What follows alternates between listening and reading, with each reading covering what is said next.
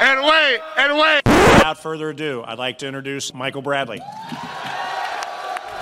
I can tell you all that I have never been more excited, more determined, and more motivated for any challenge in my entire career. You know, for me, at this point uh, in my career, I'm excited to be back and looking forward to you know taking a big role in Toronto. He's the one that gives the most on the field, the most competitive. And he's the best example for a locker room. Okie dokie. What did you want to be when you were growing up? Uh, might be the obvious answer, but a soccer player. Soccer player. I got that. Very effective game tonight from Michael Bradley. Sometimes it goes unnoticed, the work that he puts in. I've had some of the biggest moments of my career, the biggest moments of my career at BMO Field. Our fans, my family, it, it's special. I've never been more proud of anything in my career.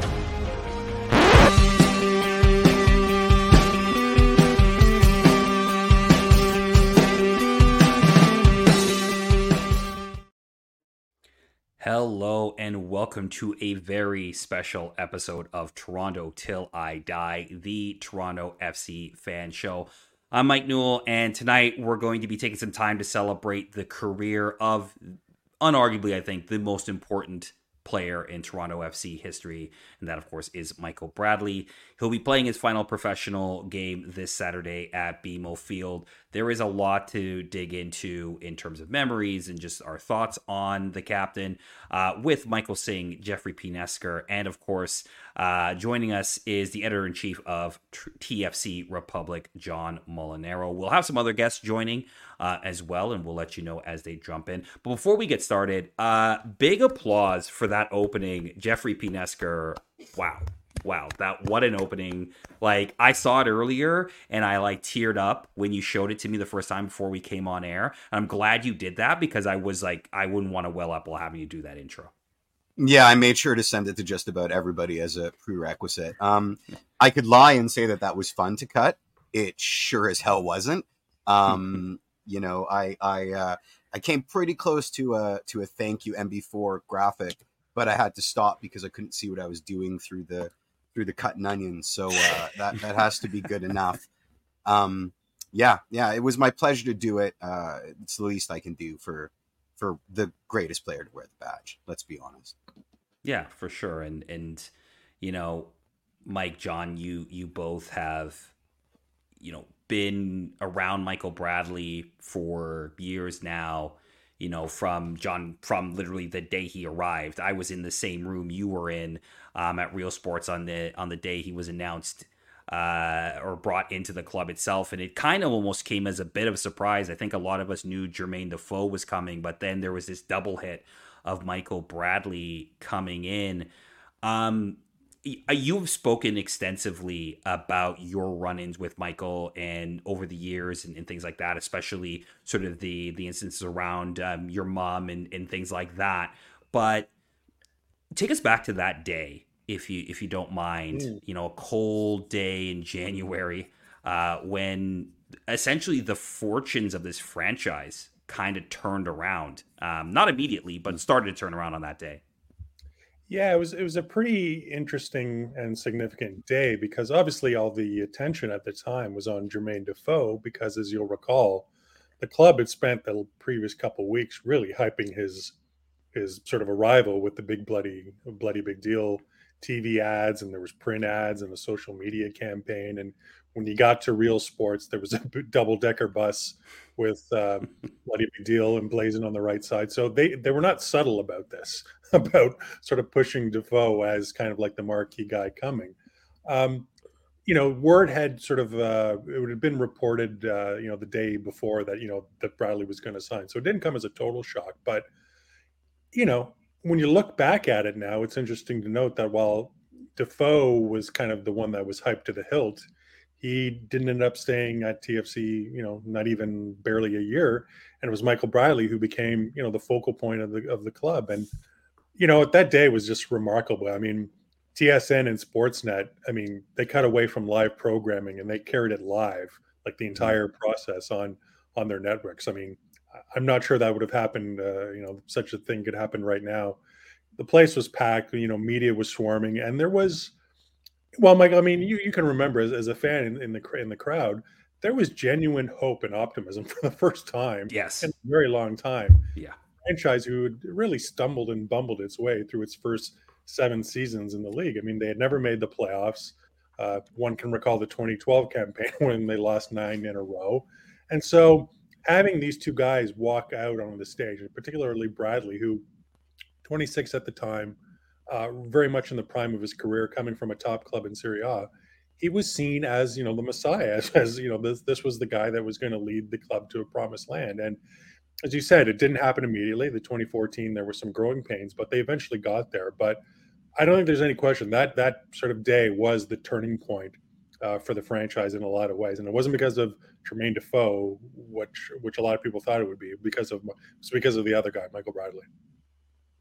Yeah, yeah. interesting. And, and, Mike, obviously, you know, you've also spent a lot of time with Michael Bradley in and around the training ground, talking to him, different interviews. Sort of what are the things that are going through your mind now as he's about to, you know, step on the pitch for the final time? You know, what are the sort of the things that come to you in terms of memories or, you know, interesting things that have sort of come uh, on your path in, in terms of how you've crossed uh, the captain? Yeah, it's a it's honestly something I'm still gathering my thoughts around. I mean, Michael Bradley means an incredible amount to not just Toronto FC. Obviously, I, I, I think it's not a hot take to say that he was the most and it still is the most important figure in Toronto FC history. Um, but also Toronto sports. I mean, look, 20, 2014, when he arrived in Toronto at 26 years old or 25 years old, he, it was rare to see that, first of all, for around MLS, a figure like Michael Bradley come to the league at that age. It was even rarer to see someone like that come to Toronto and Toronto FC. And the way that he embraced the city, embraced the club, um, embrace the fan base. There, I'll say I, I really don't believe that there will ever be another Michael Bradley because there might might not be an, an opportunity for there to be another Michael Bradley mm-hmm. because of what he um, he's already established here and what he helped build here at Toronto FC. There's going to be another player, I'm sure, that comes along and and you know rescues Toronto FC. But Toronto FC back in as as John illustrated back in 2014. I mean, there was nothing before that. There was nothing of substance before that. And Michael Bradley kind of helped build that substance. So for me, that's kind of the way I'll remember Michael Bradley. And, you know, I, I think I saw John share a story earlier on on Twitter about, you know, Michael Bradley's responses to maybe something he didn't like. And I remember it was during the pandemic over Zoom and this was this was after Chris Armas got, got fired. This was the press conference. Chris Armas got fired, and they brought Michael Bradley out as one of the people to speak to media, which is you know something he did over and over again. I think throughout his career, something John could probably better speak to. But Michael Bradley was always there to sort of embrace the media. So I remember one of the things that Michael said was that you know Chris Armas never really had a chance, and as Michael does, and as Michael has done throughout his career, he kind of owned the responsibility and, and, said this one was on the players. So I remember, you know, it was it was a serious question because I think the narrative around that time was that Chris Armas was not up to par and maybe the wrong choice for head coach of Toronto FC, especially given the the players that they had and the roster that was already there mm-hmm. Um, in place. So I remember just kind of asking him, like, okay, Michael, you're saying that, you know, Chris Armas never really had a chance. Is there a coach out there that would have a chance hmm. or would have had a chance? And you know, I think it's I think it was a fair question given the narrative that was going around and how, you know, Michael was was defending Chris. Um, and you could tell he kind of smirked, but that was kind of who Michael was, and like you could tell he was, you know, that's not really a question he might have appreciated at that time, but in as professional as he possibly could, he started his answer by complimenting me, complimenting my work, complimenting. He's like, "I love the way your wheels are turning right now." But that's one hell of a hypothetical question, and there's no way that I can answer that. Um, and that's kind of just that that little anecdote that kind of embodies just the way that Michael treated the media, fair, respectful, and quite frankly, blunt. So that's kind of how I'll remember uh, Michael Bradley for sure. And and JPN, look, I think you and I um, have been obviously fans of this club for a really long time. Mm-hmm. Um, we we've been there for a long time. We've been in the stands and watched him perform sometimes miracles in in in in so many different ways. Um, but what yep. are the sort of the things that you're going to maybe pull away, or what are your sort of initial thoughts on uh-huh. on the announcement? I know, but like just in, just in terms of just like how are you feeling right now? Like as a fan, like I got feelings. There was a like lot of garbage in the comments. Yeah, like hot enough. garbage. Yeah. Um, thank you, John Molinaro. I've I've been hanging on almost every tweet, every article you've published over the last couple of days. Uh, it's been an excellent solve. Um, you know, my my first, my question to both of you is: Have you counted how many MB4 death stares you've gotten over over the duration, or or is it just is there too many to count? So, or like do, like or do, are you going around with binders with like little X's like fighter pilots for Michael Bradley uh, death stares that you've uh, you've encouraged because you know Mike Singh isn't the first uh, managing editor at WTR that I worked under, and uh, you know, oftentimes Michael would contest stuff that we had written.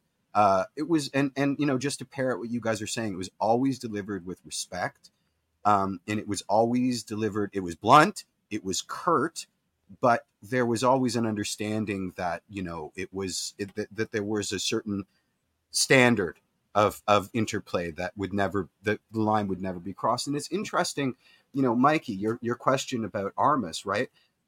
The Rogues Gallery was ta- like was specifically bringing up Michael Bradley as the one guy that was the worst equipped to play under an Armas system. So it's it's just so interesting that you know he was always there to step in front and own it. And I and and you know all I'm thinking about while I'm listening to you guys is how much that was missing over this last little spell and yeah. trying to parse out without getting my tinfoil hat on as to the why.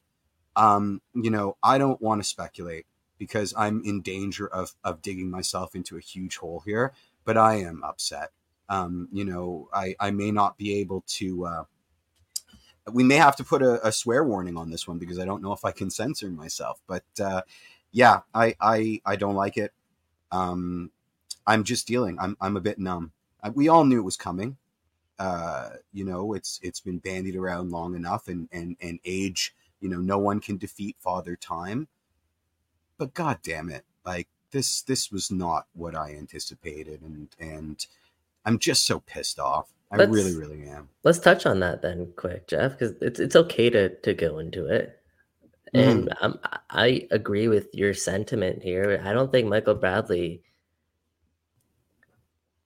started off this year with the plan that he was going to retire at the end of the season. I don't think even, you know, a tough month or two into the season, I don't think he was really contemplating retirement. Mm. I think the reason Michael Bradley is retiring and uh, again, we'll we'll likely hear from him, and he could probably give us a better answer to this if he'll ever give us maybe the honest truth. But it's what's transpired at the club over the last, I guess, year at this point, maybe even longer. Mm-hmm. Um, so yeah, it's definitely another instance where a club legend goes out on rather unfavorable terms. Um, this one's a little bit different because he's actually yeah. going to be retiring here. So at least fans have that, and fans have Saturday to to uh, pay their gratitude and their debt. Yeah, yeah. I I don't think we can we can gloss over that. You know, we have to take. We can't look a force in the mouth, and and you know, as much as I'd like to rail about, we've got five days to say goodbye. Um, we've got five days to say goodbye, and that's a hell of a lot better than what we had previously. So, you know, it's not ideal, but it is what it is. It, you know, it, it, I can't sit here and honestly say it's not better than than the alternative because the alternative we've all had to live through with club legends and it was garbage. Um, this Yeah. is slightly less garbage. Yeah, but I think, you know, this is kind of the, and we were kind of saying this before we came on air, right? Like, this is kind of the Michael Bradley style, right? Like, this is the way, and again, John, Mike, you can probably speak to this better um, just because of your interactions with him, but like, this is just the way he wanted to go out. Not a lot of fuss. I mean, who wants to go through like a Derek Jeter retirement year where like 162 ball games, he's getting flowers every other game. At the end of every series, he's getting a badly drawn mural of him. Like, who wants, he doesn't want to go through that. I don't want to see him go through that. Now, of course, I don't want him also going out in the worst TFC season in club history either right? That's another thing we may have to grapple with in terms of Mhm. the way he's going out. And Michael, I think you make a really good point in the sense that, you know, the way things have transpired at the club in the last, we'll say year, but realistically, it's probably like at least two and a half, um, have not treated Michael Bradley very well, right? Like, this is a guy who, when he resigned, took a pay cut with the understanding that the club would be using that money to make the club better, to push the club in a direction that would still make it a contender in MLS, and that has not happened. Right? He made that. eh, He made that choice, A- Mhm. and that's not happened. And, and I'm sure that's not the only reason. Money's not the thing that's driving him from that perspective, but you know, there, there's got to be some feelings of, if not broken promises, if you don't want to use that term, then at least the standard at which he helped and and so many others during that golden era helped to define as Toronto FC went by the wayside. Uh, not even a bit, a lot, and and Off the both have cliff. this. Yeah, and I think that that's got to ruffle his feathers a bit, John. I, I- I'd love to get your thoughts on that because I feel like that that for a, a man like him, for a player like him, for a leader like him, that would just ruffle your feathers too much. Sure. Yeah. I mean, I think the point here is that, you know, if this were five years ago, if he was 31 or 32, then, you know, he would do, you know, he would be re upping, right? He'd be here because he'd want to sort of fight to get this team back on track. He would not want it to end, walk away the way he's doing on the back of three playoff list seasons. But, you know, I think people have to realize this is not the like, I think people are stuck in the glory sort of years mode of like Yeah. thinking this is oh, what do we got to do to get back TFC back to 2016 and 20 Mhm. those days Very are good long point. gone. Very Such a good gone. point, John. And Michael has said it himself. He says, "Look, if, if you're waiting for a return of that era when you know we we, you know beat some beat everyone with swashbuckling football, and we were the envy of MLS, you'll be waiting forever because it's not going to happen." He, and he kept saying, "We have to find another way to do it." Hmm. I think you know at, at his age and just the you know he, he's just had enough, right? I mean, God love him. I mean, he's put his heart and soul into this team, and he spilled his guts out on the pitch every time he's played. I don't blame him for being tired. I don't blame him for just saying, "Look, I've had enough. I can't do it anymore." And you know, given what happened, you know, with his father, uh, you know, Bob earlier this year, given uh, you know what's happened, you know, behind the scenes, uh, I don't blame him in the least for for wanting to walk away. And and let's not let's be clear too. I mean, he's leaving significant money on the table.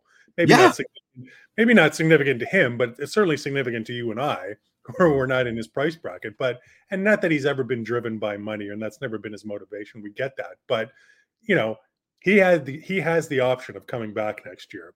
He has the option of earning more than you know half a million dollars, giving this one final shot, you know, to go out you know in a proper way. And he said, "Look, no, I you know I've had enough." And you have to respect his decision for that. Eh, You, might not like the circumstances in which it's happening, and I think you know a lot of people don't, but it is what it is. And I think he's look, if nothing else, he's earned the rest. He's earned the right to to call a shot and say, Yes. Without question. Point. So I get that everyone's upset and maybe feeling a little, uh, you know, sad about this, which is you know perfectly understandable. But at the end of the day, it's Michael Bradley's call, and if he's like had enough, then you've got to respect that. It's the don't how- Seinfeld ending. I mean, you're going out on top. Seinfeld could have been renewed for another hundred Right. years, and they didn't. They went out on top. Uh, history and his legacy. I hope it's more than a paragraph of ink that is spilled on. I'll call it a boss move because the word escapes me, but like refusing a club option year is kind of a boss move. And uh, Mm. I would I, I I would like to see it reflected as more than a knee jerk reaction from the man. I, I think it's a statement, and and I'm not quite sure what that statement is. Um, it's going to take me a while to, or maybe never to figure it out. But I do think it's important uh, uh, to to add to the record, 100. percent I, I think we need to emphasize that a little bit too. Um, Mike, you touched on it. John, I think you touched on it too. Throughout his career, he always did what's best for the club and left money on the table. Mhm. And like we've seen, you know, some athletes around Toronto do that, like maybe a Jason Spezza or a Joe Thornton, like NHL Leafs. But these guys were at the end of their careers. Mhm. Michael Bradley did this in 2019, right? When he was out of contract. Um, funny enough, if TFC, I believe, had won that MLS Cup final against Seattle, Yeah, it would have activated. Yeah, triggered Yeah. a, a deal which would have made him a designated player for an extra year. But which, by the way, at that time, absolutely warranted a designated player deal. Yeah, at he the would end have a second cup. We would have a second star on this badge. Sorry, wrong. Absolutely, absolutely. Um, so it ended up being his his max TAM deal, which he decided to sign because it would free up a DP spot for the team, and he left money on the table.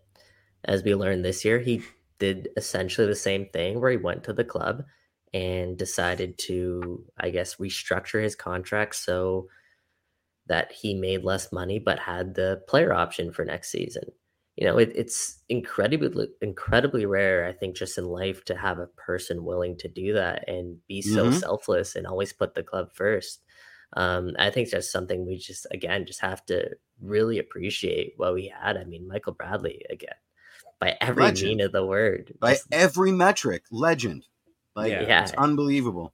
did Yeah, and I think for the badge Yeah, and I think that's the sentiment that a lot of people after this announcement was made yesterday, you know, on social media, you know, just in in messages I'm getting from people like the the recognition of somebody who came to this city and wholly invested in it Mhm. and not just in the sense of like lip service like hey i love toronto. It's a great place. Like we've had a lot of athletes come here and do that in various different organizations in this very organization. Um and this is somebody who literally kind of put their money where their mouth is rooted his family. They live here full time they love it. I hope he stays in Toronto. I don't know what the future will obviously hold for him after Saturday. Um, but, you know, this is somebody who really put Toronto in a lot of ways on his back and more than just winning trophies and on the pitch and stuff like that. He put it in, he, he walked it, you know, he lived it. And I think that's why fans have become so attached to him even in years where you're like ah not not the same guy. Like you know obviously he's getting older. Obviously the pace isn't there. Obviously and yes obviously a lot of people think he maybe he shouldn't start at 90 minutes every single match. You know that's the comment i think we've had for the last running commentary we've had really since the end of the pandemic um, or Mhm. at least you know coming out of the pandemic season. But even then I, I, I think you would struggle to find a wide swath of TFC fans out there that would be like, no, I don't want Michael Bradley on this team anymore. No, I don't want him being the captain anymore. No, I don't want him representing our club. And that is now in professional sports and in professional football, especially so rare. You don't rare. find those guys in football anymore, right? Like you, you, you know, you're you're talking. And again, I, I, I don't want to. This is a celebration of a club captain that's been here for a decade, but you're talking about somebody like you know you're bringing in club captains from other clubs that have you know spent a lot of time there right and done great things and they were supposed to bring those leadership skills here and for whatever reason it hasn't worked out right? And and for and there's a lot of ways that Michael Bradley's tenure here could not have worked out right? There's a there's a lot there's a scenario where 2014 goes really badly Jermaine Defoe leaves he gets these promises from Tim Leiweke uh, and, and Tim Bezbatchenko. And he's like, you know what? MLS was great. I still have a chance to go back to Italy or to Germany, and I'm going to try myself again and try to go back to Champions League and, and try to, to try to get to that star again. Um, but you know, funny enough, going back to the day that he's announced to the club, we were all in the upper sort of deck of Real Sports. Super excited, obviously. A lot of people are super excited for Jermaine Defoe. Michael Bradley comes out and he says what he says, right? Like, I've never been more excited for a project in my career. And you're thinking, and, and even like the, the most optimistic TFC fan at the time's got to be like, you got to be kidding me, right? Have you actually watched this team mm-hmm. play? Are you sure? Yeah. Like, are you just saying that? And I think there there was a, there was a little bit of a sentiment around that, and then people got to see it. And I think the thing that cemented it for me was the the home opener. I believe it was against Chicago. It might have been DC. Um, was it where, Seattle? No, Seattle, no, Seattle was, was, the first game of the season. Yeah, yeah, yeah. yeah, yeah. When Defoe scored like two goals, and we all thought, and we all thought like, oh my god, this is going to be the greatest thing ever. Um, little did we know. But yeah. uh, you know, he goes in he goes in for a tackle and he comes out and his head's busted open, that bald gleaming head's busted open, and the crowd went nuts. And I'm like, yep. that guy's gonna make it in Toronto. Because the thing about the city and about the region in terms of its stars and people that they love from a sports perspective is sure people love Kawhi Leonard and and loved him being a superstar, but you know the guys that like fans really loved. They you know if you're looking at the Leafs, they loved the Darcy Tucker, you know, mm-hmm. a Wendell Clark, guys who got down and kind of dirty, right? Like from a from a basketball sense, like you know, people really loved you know Jonas Valanciunas. Like no one in the NBA is thinking I love Jonas Valanciunas except Toronto FC or sorry t- uh, Toronto Raptor fans who would take him back in a minute. Like you know what I mean? Like mm-hmm. those kind of guys those kind of grit guys are what people love. People still love Munenori Kawasaki for the Jays and still talk about, you know, like Aaron Long.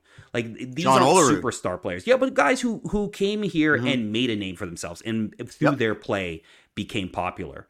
And that's what Michael Bradley did. And that's why I think you're now we're having a whole show about him, why people are wanting to do tributes to him, why, you know, Saturday, I think, is going to be so important for so many people because it will be somewhat cathartic uh, for them to to be able to say goodbye, to be able to try to put a bow on this horrible season at least by saying like we know this has all been bad and maybe the club has done you wrong in some ways but we the people we the people mm-hmm. love you and we the people will make sure that you go down as a legend I was going to say uh, you bring. Oh, go ahead. Go ahead, Jeff. No, no, no. I'm going to go forever. So, so you go ahead. Okay. No, I was just going to say you bring up a good point because when you think about it, like how did Giovinco leave? How did Victor mm-hmm. Vázquez leave? How did Jozy Altidore leave? How did Greg Vanney leave? There was no mm-hmm. sort of proper sort of send off, right? There was no chance for the fans to have that feeling of catharsis and to sort of give that public display of of warmth and love and appreciation. And that's what I think Saturday is going to be. Bradley is, mm-hmm. believe me, he's going to hate it because he hates being this. he, hates, he hates this kind of thing. I mean, after the Philadelphia game in August, I spoke to him uh, because the previous game he earned his 300th cap, and I wanted to ask him about that. And he would have nothing of it. He's just like, John, I appreciate you got to ask me about it, but all I want to talk about is the game tonight. I don't want to talk about myself. So I can just imagine how he's going to feel on Saturday. But it is important, just given the history of this club, that it hasn't always ended things on the best of terms with players or coaches, and that they haven't been able to get a proper send off. I think it's quite fitting that Bradley is going to break that mold, and that you know fans mm. can actually have you know a chance to say a proper goodbye to him, much like they did, I guess, with Justin Morrow. But you know, I would suggest humbly and respectfully that Bradley's on a higher level, so yeah. it's going to be quite something on Saturday. Yeah. Yeah, yeah. I mean, you've got Mike excited that Brad, that Michael's going to jump into the crowd and give him uh, purple nurples, just like Justin Morrow did on his uh, on his oh, last. Oh, yeah, day. right. I don't, I don't know if that's going to happen. Um, you know, Toronto's a weird city. It's it's it's an interesting vibe, and Michael got it right away, and he got it in a in a profound way that real heads understood real Torontonians understood. He got he nailed the vibe. And you know, for a city that is constantly comparing ourselves to what we aren't or what we, you know, are, does it feel like New York or is are we cool enough to have somebody with that pedigree, to have somebody with that kind of, we saw the best parts of ourselves in him. And that relationship was so profound you know like when the shit was hitting the fan with the with identity politics in the united states you know mb4 was coming out like a like a proper canadian a measured uh, uh, intellectual approach to the goings on. It was they just don't make them like him. Like i you know it, it there will never be another Michael Bradley at TFC, and one is history. He'll whoever comes next is going to be compared against the unachievable goal of revisionist history and and and the god complex that we've instilled. You know, once we once we uh, uh, deify Michael, which we've probably done already, but he got this town uh, in a way that that was just unconscious, and I think that that's maybe my favorite thing about him is it's it's rare. It's it's so rare for a high priced athlete to come to your your town and just nail the vibe perfectly. And it it felt like it felt like a you know it felt like fate. It really did. It's it's it's a beautiful thing. Can I share a story? Um, Please. So after the 2016 final, right? We've got Dunlop in, and he's only in for 10 minutes. He's, yeah, yeah, uh, bring him in. Yeah, bring him in. Sorry, I'll share Okay. the story uh, afterwards. We'll, Yeah, yeah. Oh wow, What's we're going guys? five. This is this is tiny. Yeah, Look at we're our going- tiny little going windows. five. This is great. Yeah, Sorry for making welcome it to the show, I'm Brendan. Dunlop. How What's you doing, up, buddy? No, no, we love it. We love it. It's chaos. Bring it. Bring it. Oh, I'm doing good. I enjoyed the uh, the career eulogy there and your uh, your tales of, of Michael Bradley, and, I- and I agree with you, Jeff. He's uh, there won't be another one like him.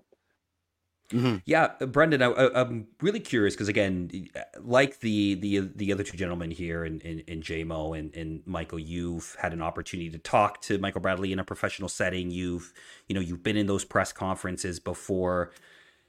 I'm sure your your recollections will be similar to these two gentlemen, but I just want to get your sense of of scope around what Michael Bradley meant, not just to I think to Toronto FC. I think that's pretty obvious. Trophies in the shelf. There's a star on my badge here because of him. Um, but what he kind of meant to the general kind of sports landscape in terms of, you know, a guy who really invested in Toronto.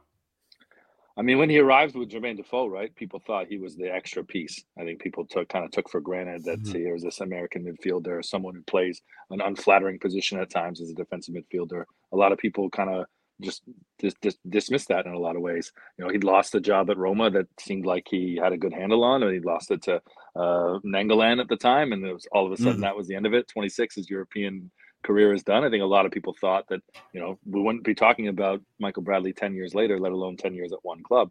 Um, and he came into this city and uh, treated it like it was his hometown from the beginning. Fell in love with it, made it his hometown, and uh, I think that that's something that su- surprised a lot of people. But also to see someone fall in love with like this place, as Jeff says, just to fall in love with your own hometown, but to fall in love with this place. It, not too many people in his position, the captain of the U.S. men's national team, you know, having grown up in American soccer the way that he did, um, I think it, it says a lot about him, the person, and it says a lot about the city too. Um, that I Mhm. think a lot of a lot of people in this city, um, you know, need to be reminded by someone else or feel very low about the city in general. And when you have someone like that come in and fall in love with it the way that they did, um, that's what made a lot of those Saturday nights and a lot of those nights at BMO so extra special because uh, he very much made you feel like he loved being here and wanted to be here and um, obviously made it work with the contract to get a few more years at the end and you know to get to another MLS Cup final. From my exchanges with him, I, I remember um, because I was a desk guy, I didn't get out to training very much. I didn't get out on the scene very much. I wasn't in the press conferences uh, nearly as much as JMO and, and Michael Singh. I, I'd be there a couple times a year, if that. And it was ahead of the MLS Cup final, and I hadn't been before that. I hadn't been tasked with the assignment, but I was going to Seattle, so I think I went up to training in two days. And uh, Michael Bradley looked at me as in like, "Oh, now you show up." That was the look, and I just felt like just absolutely deserved impre- absolutely deserved reaction. I will wait my Mm. turn for whatever, however many people you think should ask questions before me. I am more than happy to wait my turn uh, for that. I, I get that, um, and also remarkable calves. Um, Singh and uh, JMO, you can speak to this. Like phenomenal, you know, on the Mount Rushmore of fantastic calves. There's Jack Grealish and there's Michael Bradley, and I don't know who takes the other two spots. Hmm. Love it. Well, I mean, he's got to be that fit, right? Like, I mean, I think you guys have both. Also Oh, you said calves. I thought you said caps, and I was like, what, like hoodies? Like what? or- no, or no, we're tubes? talking we're talking about those legs, baby. We're talking Yeah, yeah. You could cut. You could cut diamonds off those calves. Those are those are. Well, I mean, are, like, he's like the standard. fittest. He's a robot, right? Like he's the fittest human being. I, like, there's obviously, I think the three of you and, and we've also heard the tales of just how fit he is, and like the and that speaks again to things we've talked about, right? His professionalism, the way that he takes care of himself um, on the pitch. But I mean, yeah, I mean, it's funny. I I'm so I'll share two stories really quick um, about Michael Bradley. So one after the 2016 final, I'm at Yonge Subway Station. I'm heading to work, and we're going on a northbound train, and Michael Bradley's just standing there waiting to get on the train, and. I'm like, what is happening? What is my life right now? Why is Michael Bradley getting on a northbound train at like eight in the morning? Um, and uh, you can see people. This is this is like the Tuesday after the final, so you could see people kind of like, oh, I think I know that guy. I like, there's some people who are like, I, I think I know that guy, but I don't know that guy, and it's me and some other young cat who know who he is. And we get on the train, and like I don't want to like blow up his spot. I don't want to like get up in his face and, and stuff. He's getting on the train in the morning, but this kid is like so nervous to go up and talk to him and ask him for a selfie. So I like kind of go up to the kid, I tap him, I say, "Go get a selfie with him." And like he goes over, and of course he's Michael Bradley's super nice. He does the selfie, and I'm like, "All right, if this kid goes, I gotta go." So I go up. I finally go up to ask for a selfie. I gotta get off. I gotta get off at St. Clair Station. Hmm. St. Clair Station arrives, and I he's just we're just chatting a little bit, and then I'm like, I had to make the decision: do I get off at St. Clair Station, or do I just miss my stop, be late for work, and I take the picture and I just have the chat with him? And of course, I'm late for work. I take two extra oh. stops. I go north. We take the picture. It's great. Damn I'll right. share, I'll share it on Twitter again. I think I still have it. Hmm. The second story I'll share is I was at a TFC two game last year. Speaking of your calf story, Dunlop, I he I'm there. Bob Bradley's sitting in front of me, and then Michael comes up with Luca um, to to watch a TFC two game. And again, we we know how fit he is, but I could not believe there there was not an ounce of fat on this man. Like it, it was, it, I was intimidated. I'm like, uh, me and my rolls were just sitting there, like, uh, what am I doing here right now? I can't I can't be here. And he, and he just, you know, we just shot the shit for for a couple bits, and then I was like, all right, I need to go. You are making me feel inadequate as a human. Yeah, So I got to go do sit ups for the Yeah, next three exactly. days. Yeah, yeah, yeah. Exactly. Yeah, yeah. Exactly. Um, do you think do you think he's going to stay fit, or do you think that now that he's hung up the boots and he's not eating boiled chicken anymore, he's going to expand like fat Ronaldo immediately? Because uh, I don't I, I don't know if I can handle fat Michael Bradley. So Ronaldo had a thyroid problem. Okay. Okay, fine. I'll choose a better example next time. But you you have to admit that when you get out of being in training 24/7 eating boiled chicken and rice for every meal, that bad things can happen to your physique and metabolism. So Fat Michael Bradley already sounds like a parody. It doesn't sound even probable. No, I I, I don't want to see it. I don't want to see Where it. would it that, go on that gif is my favorite TFC gif ever. He's never had popcorn in his entire life. He he's he's miming it so badly. Like he's not he's not winning an Oscar for that performance. Like it's just like the revulsion. There's like an instant of revulsion when it gets close enough that he can smell the the butter, and then it's just gone. It's just gone. Like he was the wrong person to choose for that gif. He's, My he strikes me as the type of guy that you know will allow himself a couple good meals. Like uh, JMO, maybe he'll now Mm. allow you to cook for him. He'll have a, a big pasta meal, uh, but then for the Yeah, next three basil. days, he's gonna he's gonna intermittent fast and he's going to take it quite easy. Richard Here's Richard makes a great point. His dad is crazy fit. so Yeah, it's maybe there's no there's no there's no such thing as a as a fat Bradley. Uh, No, I can't. may Where does it fit reign. on those bones? You look at that frame; it's like it's not possible. Mike, here's a question for you. You're a foodie. You like going to restaurants. You know hot spots to go eat. If you're going with Michael Bradley, he's now retired and he's got time in the city. Where are you taking him? Oh man, you're putting me on the spot there, man. If I Uh, you're, you're going to Sotto Sotto, bro, or one of Jake's places. Yeah, you're going to Sotto Sotto.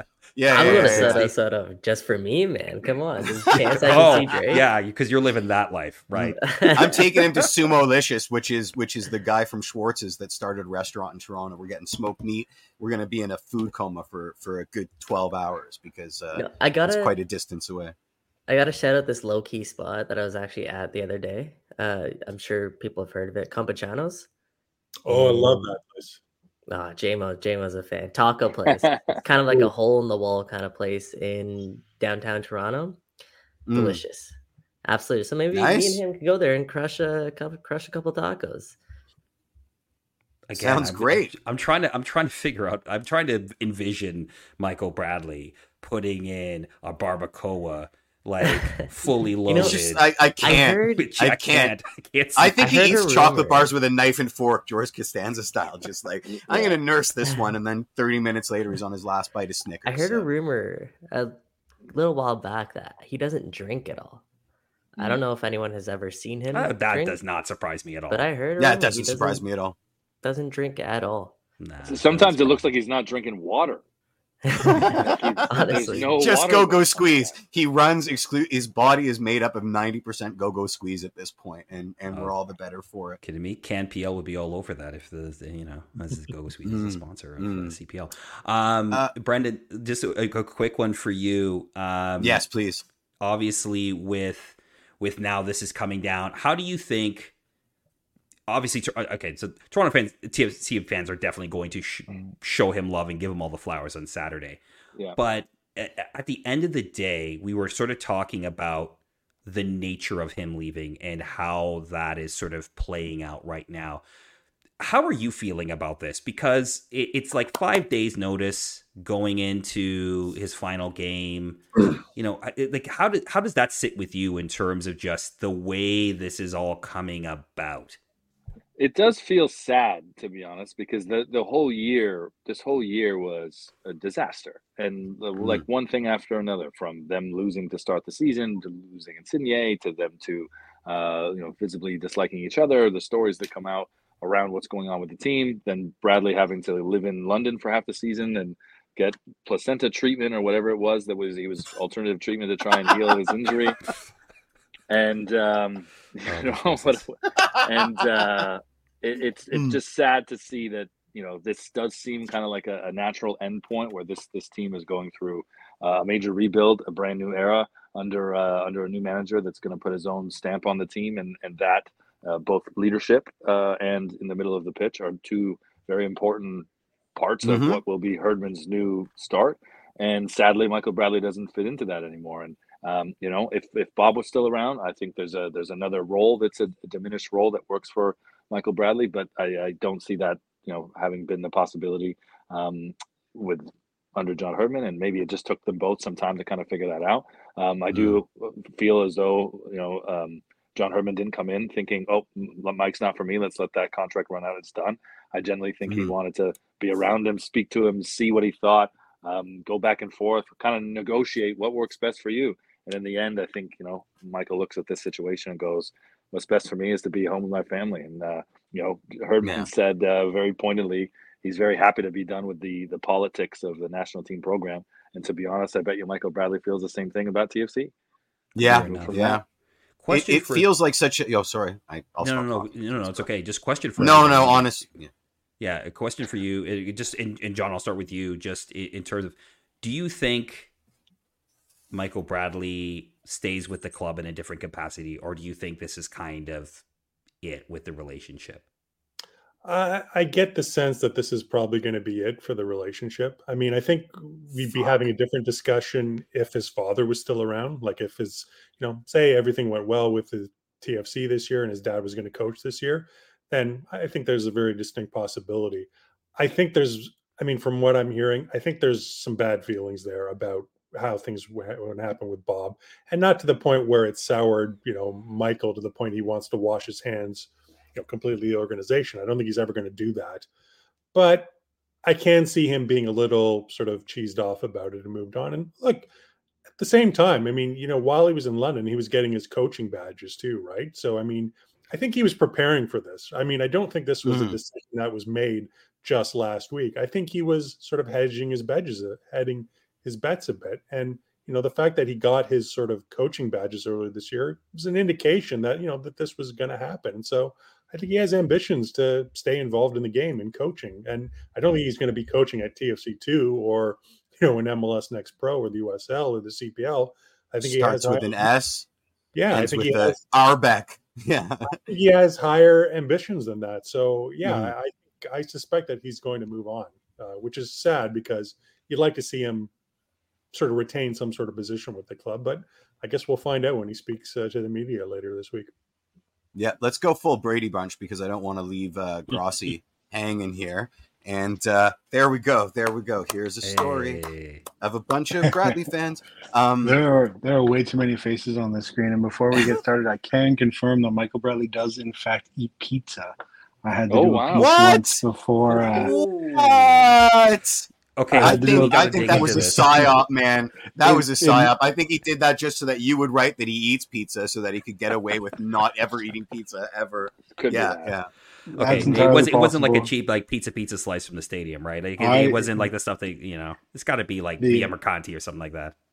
the uh, All Star game was in Chicago, and I was uh, I was tasked with finding out where his pizza spot was back when he lived in Chicago, and it was a Deep A place that- dish. Deep dish is no is is no slouch, man. Like I, that's I don't that's think a it was meal. dish. I think he went against the current there. I think he went regular old school slice. It was a place called was the, the place? Slice or something like that. Okay. I can't remember the full name, but I think it was called like the Slice or something something with Slice in Chicago. That was his spot when uh when he Wow. called Chicago home. Yeah. Guys, I Could love and- Chicago.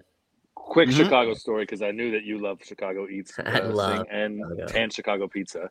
Um, I was in Chicago. I worked the Gold Cup. Uh, the opener of the Gold Cup was Jamaica, USA, and uh, the crew that I was working with uh, were people from all over. There was a lot of Latino people. Uh, there were some Europeans, and so the idea of Chicago style pizza was this novelty that, but they have you know not even the same connection to pizza that we have, let alone as much of a you know maybe perhaps an interest as much as it was a curiosity and their reaction to like what is this pizza cake this isn't pizza um, the reaction to that was was outstanding so i made sure that nobody from chicago could hear them as i was sat Yeah, yeah, because they would have been chased out with pitchforks, man. Nah, there's a lot of people My in Chicago goodness. like the like Chicago style pizza. There's a lot One- of people in Okay, I gotta I gotta okay. produce. I know I know Dunny was only gonna stay for for 10 minutes and we're over that limit. So I'm not kicking you out because I this window is amazing. I'm seeing like a little version of myself, which is agreeable to me. Um do you wanna do you wanna regale us with with what you'll what is your your biggest memory of Michael Bradley? Can't are you even prepared to go there yet? I mean, we're all yeah yeah so no, punch drunk. i'm prepared to go there uh, to be honest i think i kind of this was like cemented for me and there was nothing that he could do to ever kind of move off of this but i was at um, olympic stadium that night that uh, they were getting uh, wiped the turf with by the impact. And uh, he turned around and looked at everybody and was like this is not us. Like we're not going down to these losers on this horrible field. Like let's go and get something out of this. And i just felt like he, they, that was a you know that term generalissimo gets thrown around a lot especially with anyone who can speak italian or has played over there. Um, but that to me that that's that was it was undeniable that that's what that was and that came from him and then to see you know how it turned out for tfc in that in the second leg of that eastern conference final against montreal. Um, i'll, I'll kind of never for, forget those moments. So i will always see him in that shirt with the charcoal sleeves and uh, Mhm. and yeah lead, leading them to the, their first final. He wore the two shirts that are way too tight for anybody else better than any TFC player ever. Like the the, the, era the first 2013 one? The the- yeah, the the Onyx that I love that every TFC player can't stand, and then the other one, the the home kit with the I mean the Bonetta clip that I that I clipped. He wears the hell out of that kit because he's got zero percent body fat. So yeah, I mean the the guy's a clothes horse. He could he could you know follow McNaughton into into male modeling if he wanted. To. Great Oh man. Gra- Grossi, gra- now that we've got you here, uh, let let's open the floor. You have the conch. Let's uh, let's hear your favorite uh, Michael Bradley story.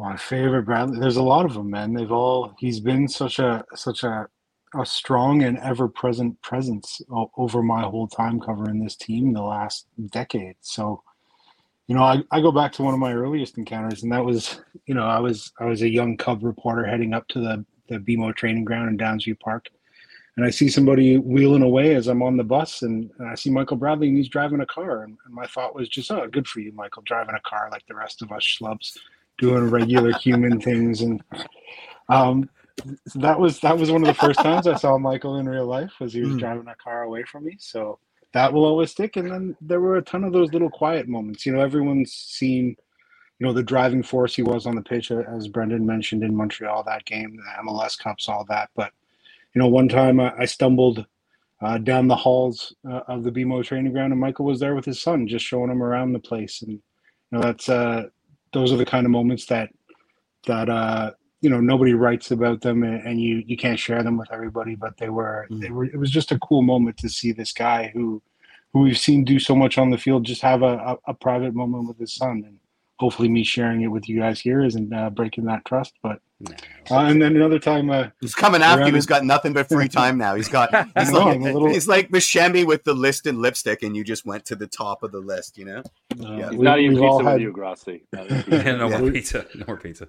We've all had that death stare. It was sort of a, a rite of passage of being up around that place. Was uh, was enduring that whenever the question wasn't uh, to his liking. Um, but yeah, just just so many things, and I, you know, I, I think another one that, that I feel like I should mention is, is that double decker bus tour through downtown Toronto. yeah. You know, there were guys, there were guys, you know, hooping and hollering and, and having a wonderful time and, and making a bit of a scene. And Michael was just sort of, you know, calmly at the front of one of those buses, just surveying and taking it all in. And, hmm. you know, you could, you could sense that, that he was soaking that in, that that was something that, that he, he didn't want to, he didn't want to pass that up because he knew how hard they had worked for that moment and he knew how much it, it was a reflection of what that team had accomplished. And, and so uh, those are a couple, you know, that's that's the day of Jozy's famous speech on the on the stage there in, in Toronto. Opens every show. It Opens does. It does. Every show. Yes, it does. It, it was a spectacular moment, but uh, I liked the idea of Michael just sort of calmly captaining those buses through a through a throng of crowds downtown and and soaking that in. That was a good Is, one for me. Isn't that funny? Even during a championship parade, still captaining still captaining, yeah, captaining the bus. Lovely sentiment. He, see, if he had captained the Raptors championship parade, they wouldn't have been stuck there for like four hours. it, wouldn't, it, wouldn't, have been six hours late. Yeah, yeah people would have lost it in the square. You know, Marc Gasol uh, wouldn't have just got so sloppy. You know, just it'd have been a great time. I, I, I think Grossi's the most like when I when I pitched you coming on, you were like, I'm still coming to terms with it, but like you seem to be the most okay with this out of all of us. Like I am I am choking back tears, my friend. Like honestly, I'm talking mm. so little because like anything's going to going to set me off right now. But I, I have you made your peace with this? Or are you still no, in the process of making? No, it, it's mostly just because I'm dead inside. But I'm, I'm, I'm. St- uh, Grossi, not to cut you off, buddy, but I'm gonna make my peace because you know. Yeah, yeah, dip. Go I ahead and dip. Thank you for yeah, yeah. thank you for the time, Brendan. Really but appreciate I don't it. have the time. Yeah, yeah, yeah. Anytime, guys. Talk Cheers, to you buddy. Cheers. Uh, I think it's because Grossi, alongside me, I think we're the all-time leader in terms of death stares from Michael Bradley. If I'm not mistaken, you got to be. You have to be. Yeah. And I would be curious which one of you wins, but you don't keep tabs. So no, I, I think Grossi may edge me. Although I don't know, it's pretty close. Wow. although yeah, yeah, I had a run. It's been a while since I got one, to be honest. So, yeah. see, this is what we got to mm-hmm. do now. We've got to get Michael Bradley in the show, and we're going to ask him that question because I bet you he's got like a. I bet you like he remembers. A, yeah, yeah, he's, he's got, got, a ledger somewhere. He's got he's got a ledger. he knows. he knows. He knows. I I, yeah. I don't I don't know what else to say, guys. I mean, I, I've enjoyed I've enjoyed this therapy. I still feel like shit. I, I don't know if that if I mean it's not no, a reflection I, I, on, no, on I any think, of your yeah. yeah, I don't think you've said anything that that Toronto FC fans aren't feeling, Jeff. And if I could share mm. sort of just two things, um, there are a few comments uh, from Twitter. Uh, we did put out a, a, post just before the show. This has been put together sort of a, a little bit last minute um, in, terms of the show, but we we did ask some fans to just write something what you'd want to say to Michael Bradley um, pending his retirement. So I do have a few of these to read out before um, we wrap up the show, but I do want to. I don't want to underplay, and I don't think we have, but I don't want to underplay how important it was to watch him lift all those trophies as a fan. Um, for somebody who's been around, and a lot of you who are watching and listening to us, whether you're watching us live right now or listening uh, days later on the podcast version, have been with this club since 2007, maybe even before that. You know, when they made the announcement and you put down your 20 bucks for season tickets as a deposit. Up until Michael Bradley lifted really the Eastern Conference Championship trophy in 2016, there has always been this sense of, I don't know if this club will ever figure it out. Mm. And and and James and and JMO, you will know this feeling as well as in your reporting. I have read your reporting, both of you, for years. I have sensed years. it in your work at times. Um, but as a fan, seeing him lift those trophies, and especially then seeing him lift the the the MLS Cup in, in 2017, I don't think he'll understand the amount of joy he brought people. Like I don't I don't know if he and Seba and Jozy and Drew Moore and all mm. those guys on that team will really fully understand the moment of that, how important it was Mm-hmm. For them, obviously, as professionals, it's it's a goal. They want to lift trophies. They wanted to be the best at what they do every day. But from a fan perspective, it it made all of the crap that we had dealt with up until that point worth it.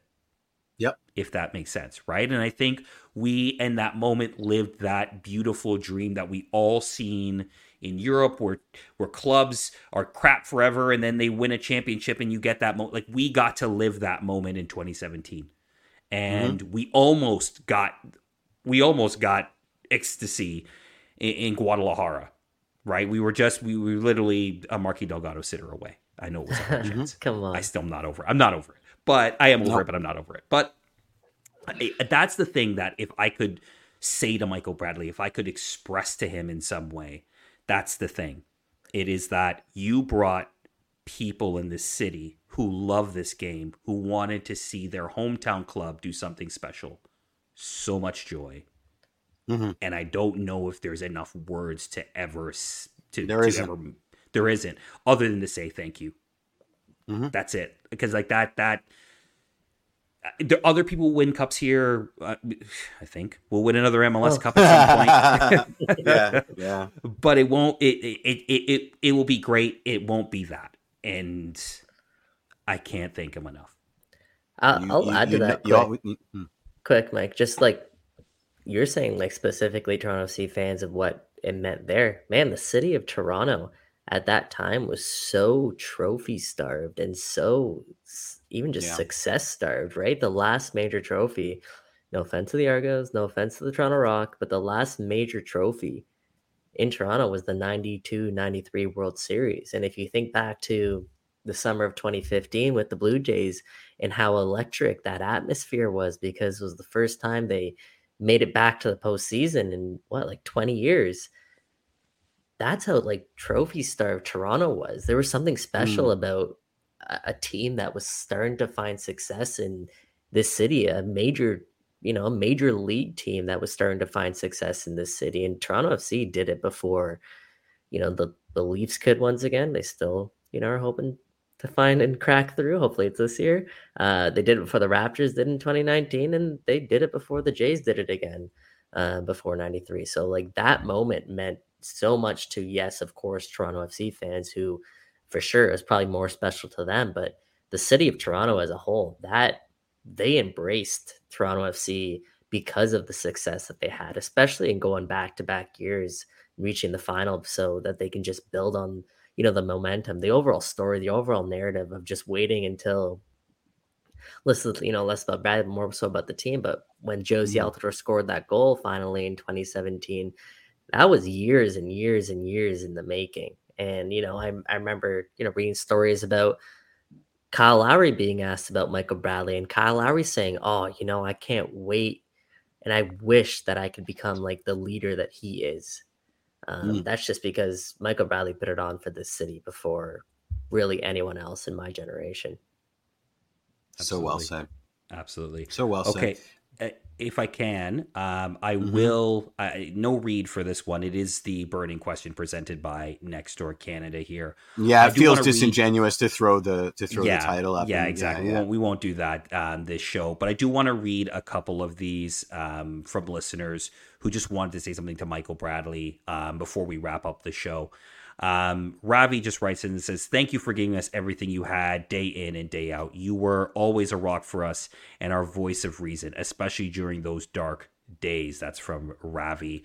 Arnold, uh, long listener of the show, uh, a little tongue in cheek. Uh, practice penalties more, please. It's amazing how no fans really motivated over uh, some of these misses. Um, uh, seriously though, uh, one, what was T- TFC's most complete game? Uh, does he really understand how beloved he is with the supporters?